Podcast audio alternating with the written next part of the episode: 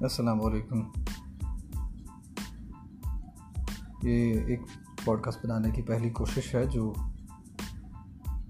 جی اور دوسرا یہ کہ یہ ایپ آج ہی میرے ہاتھ لگی اینکر کے نام سے، جو کہ آئی تھنک اسپوٹیفائی والوں کی ہے۔ تو نہ صرف یہ کہ اس کا بھی اندازہ لگا لیا جائے کہ اس کے فیچرز کیا کچھ ہیں، اور ریکارڈنگ کوالٹی کیسی ہے، اور اس میں بات کرنا کیسا لگتا؟ ہے اگر یہ کسی حد تک کارگر ثابت ہوتی ہے اور لگتا ہے کہ یہ ایک اچھی کوشش ہو سکتی ہے اپنے سامعین تک پہنچنے کے لیے، تو میں ضرور اس کو استعمال کرتے ہوئے آئندہ کچھ نہ کچھ آپ کی خدمت میں پیش کرتا رہوں گا، چاہے وہ نثر کی صورت میں ہو، اقتباسات ہوں یا غزل کے چند اشعار ہوں، کسی نظم کا کوئی حصہ ہو،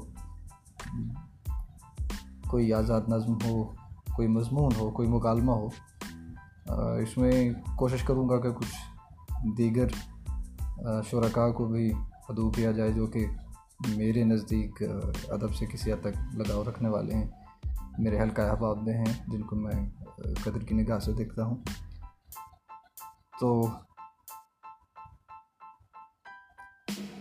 دیکھتے ہیں یہ سفر کہاں تک جاتا ہے۔ تب تک اللہ حافظ۔